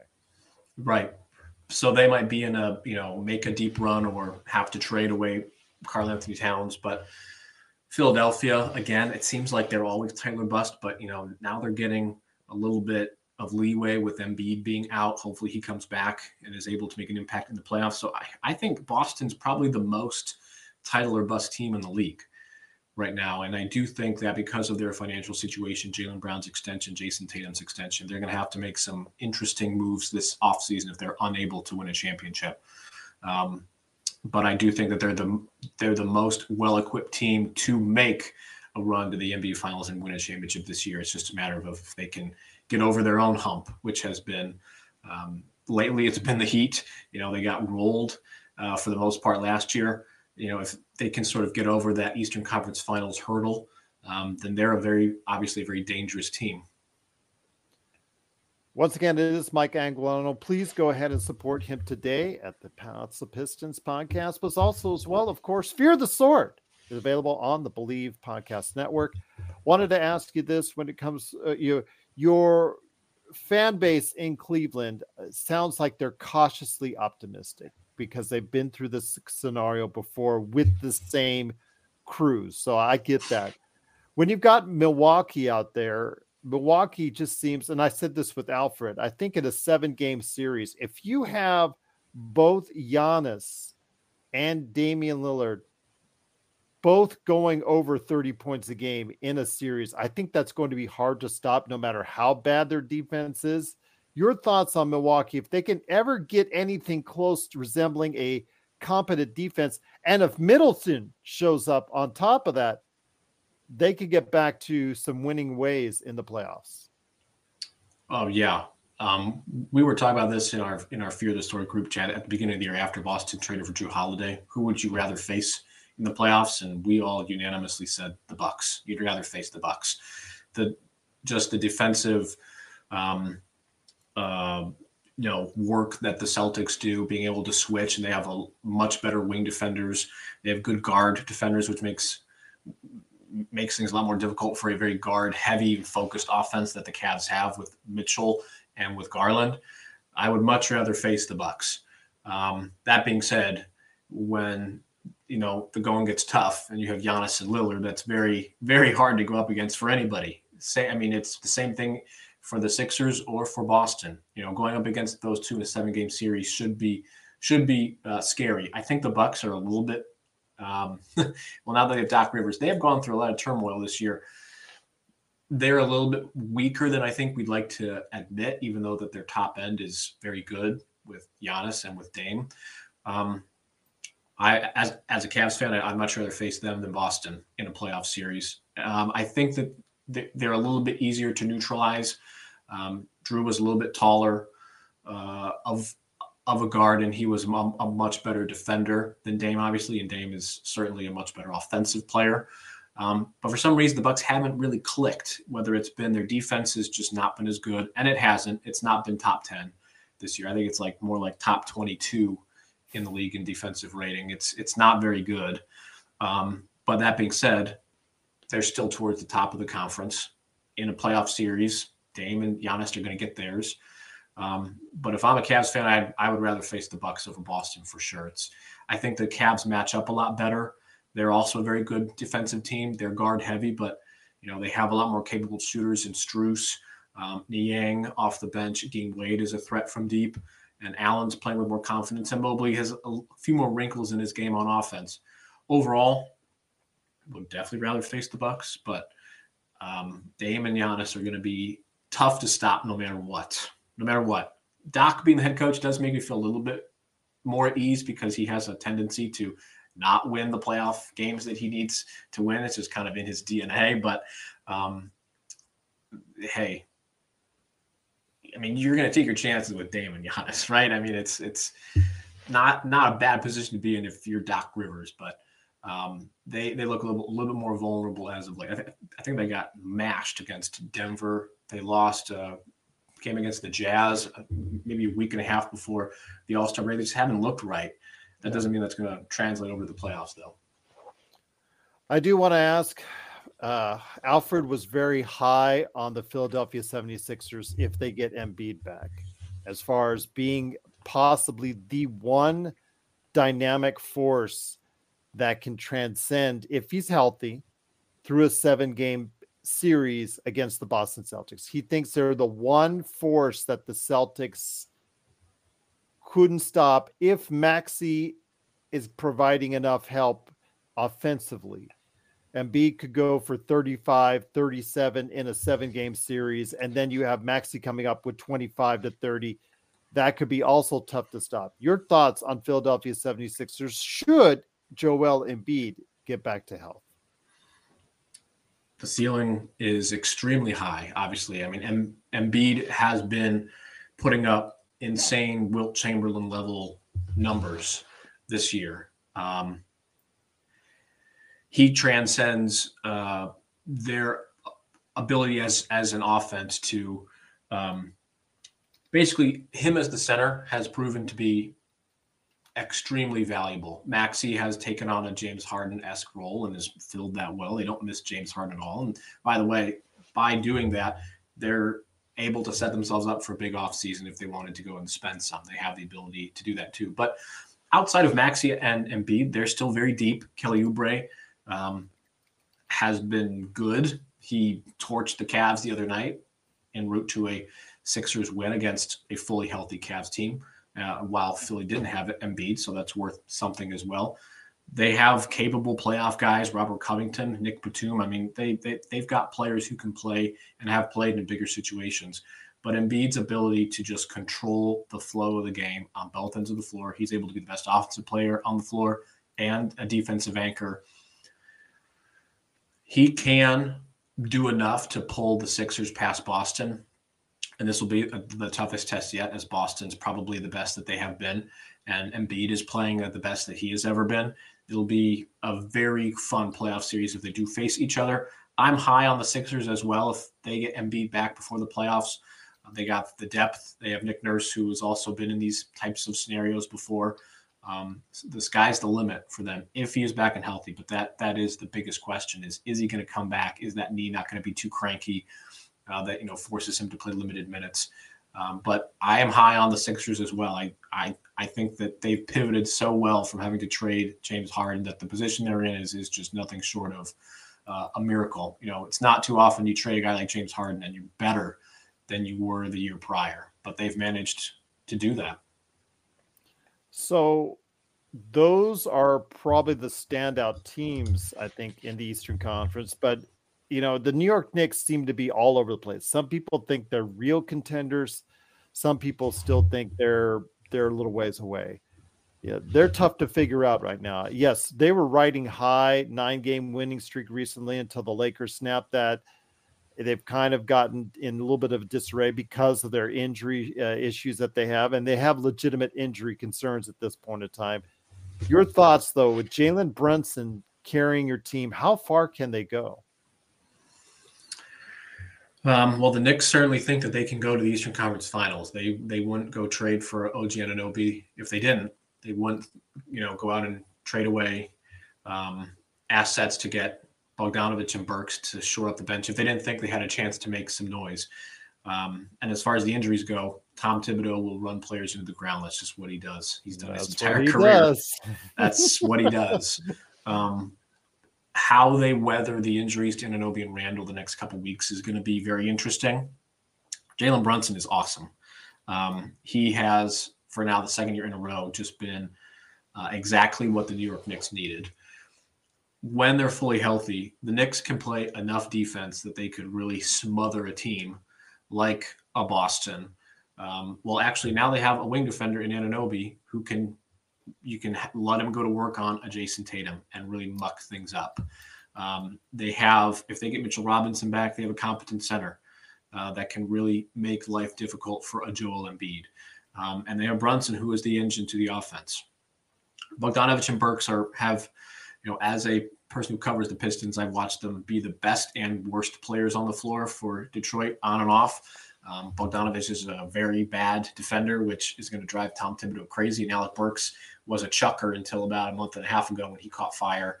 But those are two good guys off the bench that if you need a bucket, you know, they can space the floor. Burks can get a little bit of isolation going. Um, I think the Knicks ceiling is probably the Eastern Conference Finals. More likely they don't make it there. They lose in the second round because I, for the same reasons that, you know, um, for the same reason that uh, Dame and Giannis can really muck up a playoff series. I think the Knicks can get mucked up just like they did last year against the Miami Heat, a team that's very good at it and has been good at it for a long time. Um, so I think it's Eastern Conference Finals tops, kind of like the Atlanta Hawks from a couple years ago, where everything just kind of falls right there. You know, they get hot at the right moment, but they're definitely well equipped to make life difficult for a team like Boston, for a team like um, the Milwaukee Bucks, um, and they, you know, they made life difficult for the Cavs last year um, with their slew of defenders. So they're very good. I getting Anunoby for Barrett and Quickley was probably a tough pill to swallow, but I think in the end it makes them a much much more potent team when the going gets tough in a playoff series when you got to face, you know, a Jayson Tatum or or a Giannis Antetokounmpo. Before we get into your other team that you cover, and that's going to be a good conversation because I got a lot of things to say, and I'm sure you do as well about the Detroit Pistons. Is there any other teams that you think are going to be competitive, a little feisty come playoff time, a little teams, uh, you know, obviously the Miami Heat are still there, there doing the same exact thing they seemingly do every year. They meander through the season. Then Jimmy Butler gets healthy around the playoffs and then gives you everything he has. Obviously, that's a big concern for the teams lurking out there in the Eastern Conference. Plus, also, I mentioned with Alfred, the team he covers, the Orlando Magic, with their size and their length, uh, could be an issue in the playoffs. But is there there teams out there left that really can make some noise in the playoffs? Um, the Heat, for sure. I think they're a little more vulnerable than in the past. Um, I'm sure that they're not too happy that they didn't go after Dame, but Pat Riley seems to have his his uh, veil of immunity over some of these things. That you know, we went from the Heat need Dame to oh, the Heat were smart to not give up everything for Dame, but anyway, the Heat are one of those teams that just figures it out in the playoffs. Um, they're a team that, with Butler and their coaching, they just figure out ways to win basketball games, much like they did against Boston last year. They just kind of start to play well when things get tough. So the Heat are definitely a team to watch. Like, for example, I don't want the Cavs to play the Heat in the first round, even though the, the Cavs are much better and have been playing much better all year. I don't want to play the Heat in the first round. That just seems like a meat grinder of a series that I want no no part of. Um, the Magic, I think, are a couple years away still. They are a team that it's been reported sort of inside a couple of ESPN circles and whatnot that that they're going to go after a point guard this summer. You know, potentially a guy like Trae Young, and I think that that would set them up to be a lot better. Um, but Paolo and Franz are two of the best young wings in the league, and Wendell Carter is playing well, and their their guards are going to be ultimately what holds them back or pushes them forward. Cole Anthony, Jalen Suggs, Markelle Fultz. I mean, those are guys that when they're playing well, it's you know life is good, but it's when they're not playing well that it's very difficult to find offense. If you're the Magic, they don't have a whole lot of three point shooters, um, but defensively, they're as tough as any team in the league when when they're playing at their best. But I think they're still a year or two away, um, and one guard away from being a really, really potent team but they're feisty and they were able to rebuild faster than the Pistons, despite having even more barriers in front of them.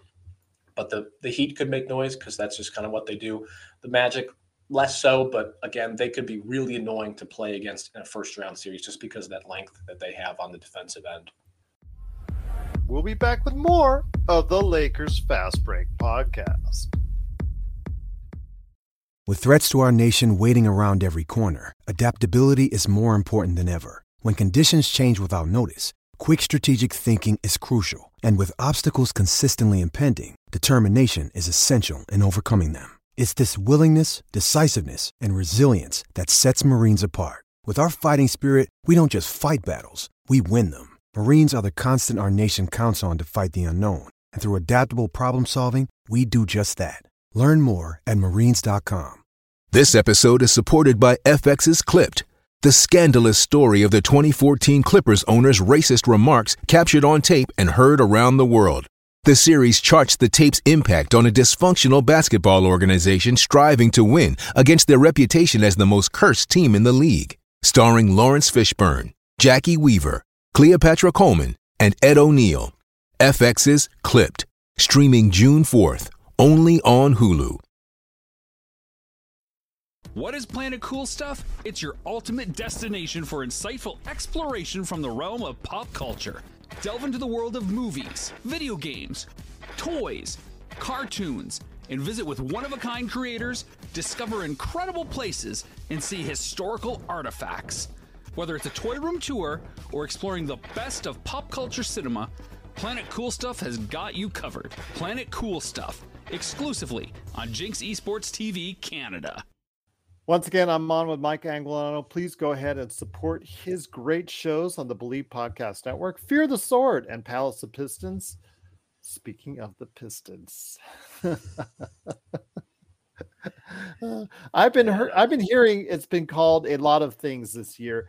Uh, we have someone, one of our great, uh, you know, uh, panelists on the show. L. Rob is in the lives in the Detroit area, and he's just yeah, he talked about the ease of access as far as getting seats and the way that the it's set up as far as this season because of the turmoil that they've gone through and just the sheer lack of talent there that they've had. I called Troy Weaver, you know, and this comes from a guy who's been seeing Rob Pelinka and his very mismatched up and down decision making over the course of the past few seasons. I've called Troy Weaver the worst GM in NBA and possibly all of sports. Is that a fair assessment based off of his uh based off of his let's say decision making as of late? If he would have traded for Zach LaVine, I would have said absolutely. And he doesn't deserve to be a GM anymore. Um, even even without that, I think there's a good chance that he has been the worst GM in the league. Um, his decision making has been questionable at best, horrible do you, at. Do you think he'll be fired at the end of the season? I don't, um, which is insane to say, but the Pistons actually signed him to a contract extension secretly last summer. Um, and I don't necessarily, the details of that extension haven't even come out. Um, so I don't think so, but I think he could be an early season casualty if the Pistons once again just start horribly again. Um, and if he doesn't have a good offseason. Um, the Pistons have just been time and time again hampered by his decision making from trading Saddiq Bey for James Wiseman, essentially. Um, there were some picks thrown in there as well by the Hawks, but for the most part, he gave up Saddiq Bey for James Wiseman, who's unplayably bad um, and probably won't be in the NBA next year. Um, his draft picks, Killian Hayes, not on a team, hasn't been picked up on a team. He cleared waivers. He didn't, he didn't even make it. Uh, so, uh, you know, he gave a contract to Isaiah Stewart because, and this is from the Athletic, that the Pistons wanted to get something out of that 2020 draft, which is a terrible reason for signing a player to save face. So, it's been up. It's it's been mostly down. He's had a couple of okay decisions. I mean, the problem is, is that drafting Cade Cunningham is not much of a decision. That was everybody's decision even if you weren't a GM, if you were just us talking he was the Cade, definitive number one. Correct. Yeah, we're not going to So go I- back in hindsight and change the narrative. No. Yeah, yeah. So I agree. No, he was definitely the pick. There, that that's an easy one. Um, you know, the Joe Harris trade, using your cap space on Joe Harris, who once again not on the team, um, was not a good choice. Monte Morris was a good choice. He turned him into Shake Milton and Troy Brown in a second rounder, of you know, who's probably a 13 year old at this point because it's a 2029 pick. So he's been bad. The worst GM, I can't argue you if you say that definitively he's been the worst. I can't argue that. There's nothing to say that he has has not been the worst GM in the league, but I think he is going to get one more crack at it. Um, trading for Zach LaVine would be a horrendous move for him, even though there was a ton of smoke about it. How he approaches this offseason is going to be huge. They're going to get another lottery pick. They're going to get another top five pick. Um, we'll have to see what he does with it. He's going to have one more shot. You know, there was a big spat between him and Tom Gores about who to hire for head coach. Monty Williams versus Kevin Ollie, who just got the head coaching job for the Brooklyn Nets. So the Pistons are going to play Brooklyn on March 7th, I think. I can't wait for these stories to, you know, come out about that. But um, I think we'll get one more offseason. I think he could be a very early season casualty if things go really poorly. Um, but I can't argue if you were to say he was the worst GM in the league. There's nothing to prove that he hasn't been. And also, you mentioned and you touched upon it. Uh, the coach, uh, Monty Williams, uh, who I had, you know, coming into his term at Phoenix, a ton of respect for. I thought he, you know, he had done good jobs in, in several places, and then he comes to Pistons, and I don't know what has happened. I mean, he he. It, what's the worst part is that I believe he's still the highest paid coach in the league, if I'm not mistaken. I think Gregg Popovich's extension now makes him the highest paid coach. Okay. But there Well, was a period where he was the highest paid coach. He's And, now and he's a, on a He might he's be on a now. ten year. Okay, well he's still a, he's gotten a ten year. Is that correct? 10, 10? I, I don't, I don't think it's 10 i think it's like six or seven Okay, all right. It's It's, long. still it's law. and they're talking about buyouts already so it's real. it feels even longer what has gone wrong with it? You know, as far it's it's not just a talent issue. It's not just a GM issue. When when we talk about the issues of the Lakers, I've always said, even when times were rough, you know, earlier this season, I said it's an organizational issue. It's not just Right. one area of concern, not just the players, the coach, the GM. It's an organizational issue. So a lot, some of the blame has to fall on Monty, you know, who's an experienced coach many times over. What has gone wrong with what he's not been able to instill in the in the Detroit Pistons? well personnel can't be discounted the personnel is just not good i mean he was really set up for failure so there's a sizable portion of this blame that goes on troy weaver not giving him a capable shooter is a huge oversight. I mean with bogdanovich out to start the year they had zero capable shooters. They had no wings. I mean Ausar Thompson is good. He's not a shooter. Alec burks was ice cold for the first month and a half. Um, they had nobody. Cade was on an island by himself. He wouldn't play Jaden Ivey. So that's another offensive guy that's gone. I mean, just some of it has to be given to Troy Weaver as he made some just bad front office decisions that Monty had to deal with. I mean, it's like Moneyball. You know, you just kind of deprive the, you know, the manager of any capable players. It's like when they traded Carlos Pena and forced him to play Scott Hatteberg when they, you know, that was the Billy Beane thing from Moneyball. I mean, sometimes I feel like Troy Weaver did that and kind of set Monty up for failure because Troy Weaver wanted Kevin Ollie, and now he's just giving him a bad roster to deal with. So a lot of it has to do with the GM. Monty's decision making though for rotations has been very strange. Ausar Thompson goes in and out of the starting lineup. Jaden Ivey goes in and out of the starting lineup. Sometimes doesn't even get playing time. And the reasons for that have been Ivey doesn't play hard enough on defense. No one's playing hard enough on defense. They're like 28th in the league in defense. So his decision making has been very odd. Um, playing James Wiseman as much as he has has been odd. I know that you know they had Marvin Bagley. Bagley would be a DNP, and James Wiseman's playing over Marvin Bagley. Why? I don't know. Nobody knows. Um, just very strange rotation decisions. Um, but not playing Ivey has been the biggest what is happening moment. Um, and then Bogdanovich comes back, and lo and behold, the Pistons offense opens up and becomes much better just by having one shooting threat, one old, you know, Eastern European shooting threat, and all of a sudden the Pistons are significantly better looking on offense. Um, so his decision making with his rotations has been borderline bizarre. But again, some of those things are from Troy Weaver's fault. Why did he sign Marvin Bagley to an extension that nobody else was going to offer? Why did he trade a wing shooter in Bey that the Pistons desperately needed for a backup center that the Golden State Warriors want nothing to do with anymore in James Wiseman? What do you do? You're just stuck. I, I see in the chat Killian Hayes. Monty Williams loved Killian Hayes. Why? I don't know. He played hard on defense, but I mean, when you can't score, you have to do so much on defense to make up for that lack of offense that there's no point in having him out there. Um, there was a running gag on on uh, Pistons Twitter that Monty Williams really wanted Killian Hayes uh, to marry his daughter. He wanted him as a son-in-law. So kept We say the same thing about Taurean Prince here for Darvin Ham. So There you go. Taurean Prince is Darvin Ham's prince. yes. Um, and it- just the just the decision making on the rotations has been nothing short of bizarre. Um, other than Cade playing as much as he possibly can, and he really has to be careful to not run him into the ground either, because we're already hearing about his blocky, you know, knee and shin acting up already for a team that is not even going to win 14 games this year. So the decision making for Monty's been all over the place, and, and it's a huge reason why there was a story in the in the Detroit Free Press today, an op-ed about how Monty's just killing this team and stunting the growth. Right now, it's hard to argue against that. Um, it's hard to say that he is helping these guys. So hopefully, by giving him better players to play, you know, he's able to tighten up his rotations. He has a reputation of playing okay with young guys. The Suns, Mikal Bridges, a young wing.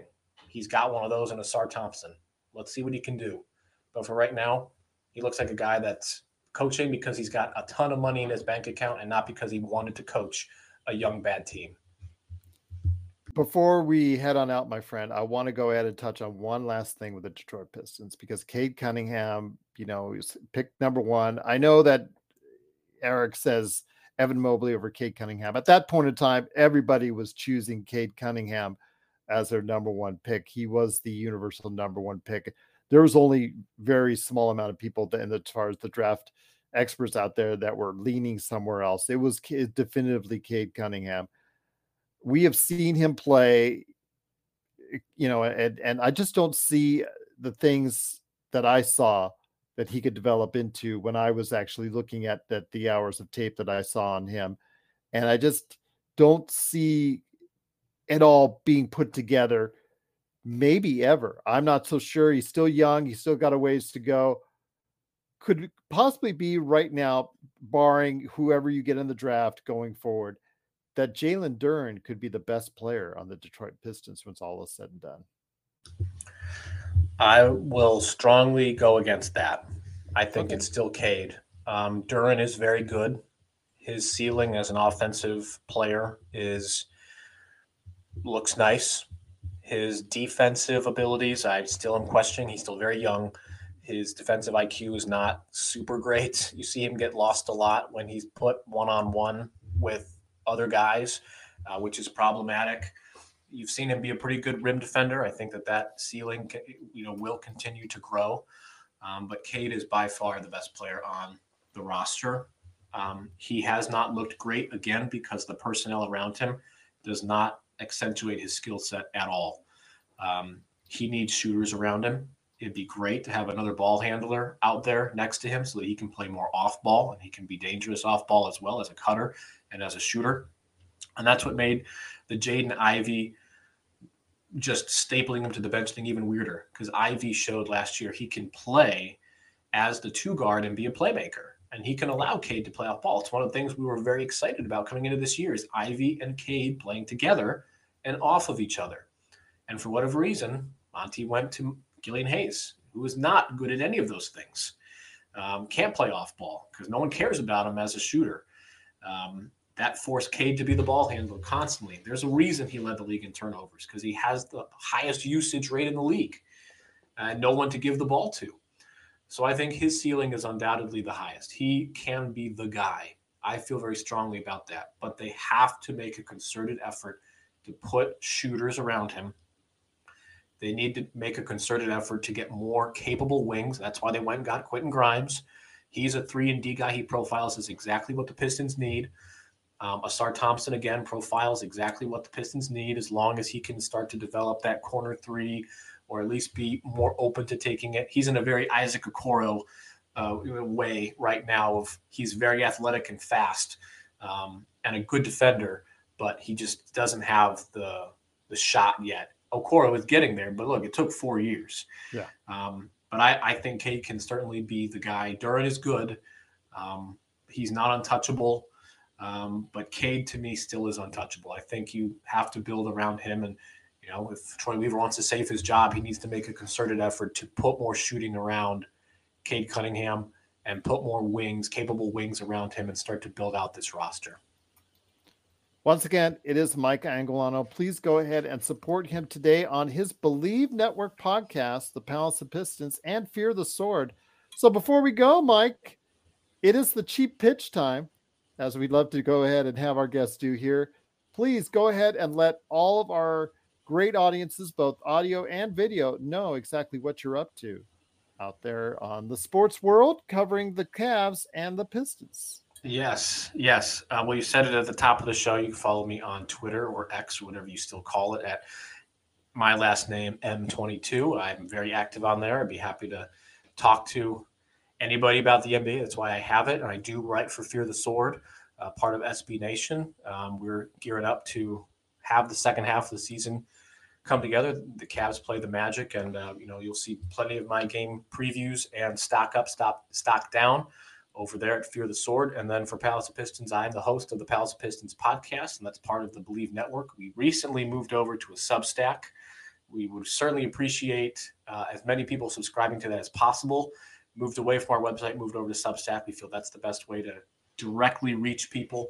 Um, so certainly uh, check out Palace of Pistons on Twitter, and you'll be able to uh, subscribe to our Substack and get all that content directly to you. We have a, a lot of fun on the Palace of Pistons podcast. We have a good group of guys that we were the first ones to say a year and a half ago that Troy Weaver doesn't know what the hell he's doing, and we were mocked furiously on YouTube for that. And turns out we were onto something. Turns out we were kind of right. That's okay. We're the first to say, talk bad about Rob Pelinka and Darvin Ham, and we've got roasted. And then again, we've uh, we've heard it, but then once the Lakers do bad, suddenly we are called geniuses and things of that nature. so it's yeah, it's it's it's amazing how this. I will ask you about Killian Hayes real quick because you know I, sure. I, I really feel bad for the kid because you know so much was put upon him. You know, um, uh, what's his name uh, from the Athletic uh, picked him number one. Kind of got a lot of uh, uh, scouted. Kevin O'Connor. Kevin O'Connor. Yeah, that's right. From Kevin Ringer, O'Connor. yes. Yeah, for the Ringer. You're right. The Ringer. Um, he picked him number one. You know, put a lot of heat on that kid right away. Uh, he never it never materialized, and obviously the result was him getting released uh, by Troy Weaver. Do you ever see a future for that kid? Because I, I, I, again, I would like to root for him. I, I liken it to a guy that's now up for the Hall of Fame in Chauncey Billups, who was also a high draft pick who was let go at an early stage and found his rhythms somewhere else. I feel bad for Killian as well. You know, he was obviously highly touted by Kevin O'Connor and, uh, you know, many others as well. wasn't just Kevin O'Connor saying he was the best prospect. Um, I think there is a, future for Killian Hayes. I don't know if it's in the NBA or not. Um, I think uh, some team will take a chance on him. Some team like the Memphis Grizzlies, who are so injured that they have to find somebody to play. Um, he could do okay there. I think the, the San Antonio Spurs should be looking to pair him with fellow Frenchman Victor Wembanyama, and that's another guy that um, the you know he would be able to play many minutes for San Antonio, a very low risk environment. But I mean, I've seen people say the Cavs should sign him as their backup point guard, or that the Lakers should sign him. Killian Hayes is cannot go into high leverage situations. He didn't do well in low leverage situations. He doesn't have that killer drive right now. Certainly not on offense. You can't trust him to do anything on offense. You need to really rework him as a player. Defensively, I think he's got something there. He's got some juice to him. His playmaking is it's questionable. I mean, he doesn't necessarily make smart passes. I've watched two Pistons games live, both when they were facing the Cavs, and both of them were some of the worst basketball games I've ever watched him play. I think he needs another low, low level, low risk environment like a Memphis where they're not playing for anything, or San Antonio where they're not playing for anything, just to sort of reset himself. Um, the Spurs, I think, would be a great a, a, a great spot with Victor. Um, the Grizzlies would give him plenty of playing time. Um, but I think there's something for him in this league. I just the situation he came into with Detroit was not a good one. Again, it was in flux. It was in between um, years. where you know they were getting rid of Blake Griffin and trying to rebuild. Um, they immediately went out and took another point guard the next year in Cade. So they already had kind of some iffy thoughts about him. He came in during COVID, which was a very difficult time. You know, it was hard to evaluate prospects during COVID for for everybody. So he came into a bad situation. I hope that he makes it in this league. Um, I just don't necessarily know if he if he will if he doesn't have the confidence to even just take a layup because there were nights where he would pass up open shots or just look totally totally clueless out there on the offensive end that you really hope that he could figure it out but going to have to be in the very in a very particular situation We've had a player like that in Jarred Vanderbilt who does so much in the defensive end, but yet at times uh, he has appeared uh, petrified of shooting the basketball either close or from long distance. And, uh, you know, just before he got injured, he finally found a niche. Just drive to the basket, just run to the basket. We'll throw you the ball deep in there. Just go to the basket, stay near the basket, offensive rebounds, and also be open, you know, cut to the basket. Just be open for some lobs, and there you go. That's they finally found a niche for him, and then of course he got injured. So hopefully when he comes back, they can finally re- regain that spot for Jarred Vanderbilt again. But I liken it to Killian Hayes and that it, Killian Hayes I have seen play good defense on on at an NBA level at as far as what I've seen.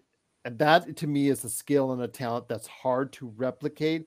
But you're right if he's so much of a minus on the offensive end like Jarred Vanderbilt was when he came back earlier this year from his injuries he was absolutely terrible on offense and absolutely a minus. So it's a tough call whether you take a chance on that kid because he has to become at least somewhat efficient. Just not even league average, just get to below average on offense. Yeah, below average on offense, just enough to where your defense stands out and you can a team can utilize that. And if you can, he's got good size. I think he does have mm-hmm. some good passing skills.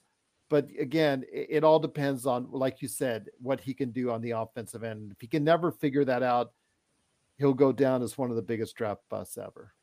Yep, agreed.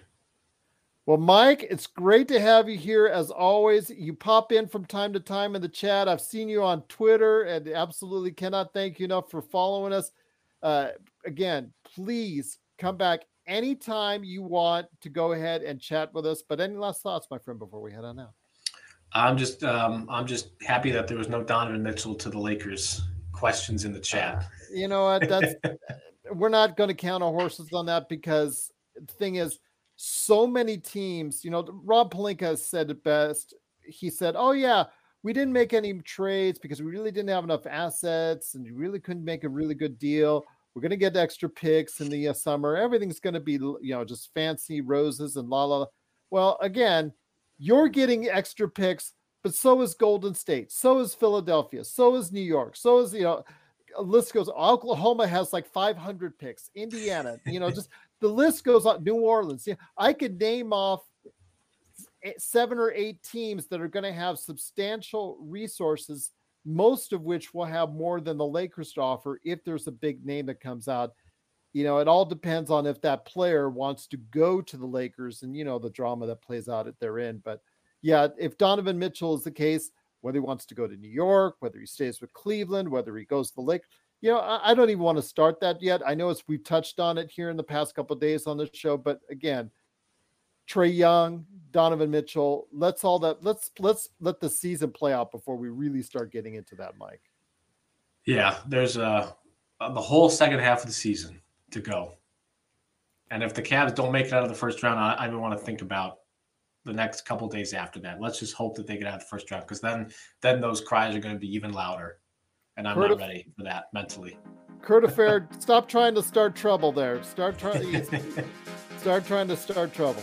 But uh, I truly appreciate you, Kurt, Bloodhound, everybody that was part of the chat, best Lakers chat with us out there.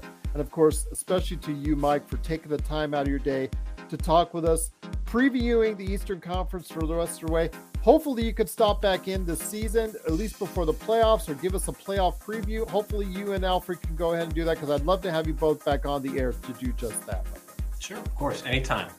All right. Always great to have you here, and always great to have you a part of the Lakers Fast Break Podcast.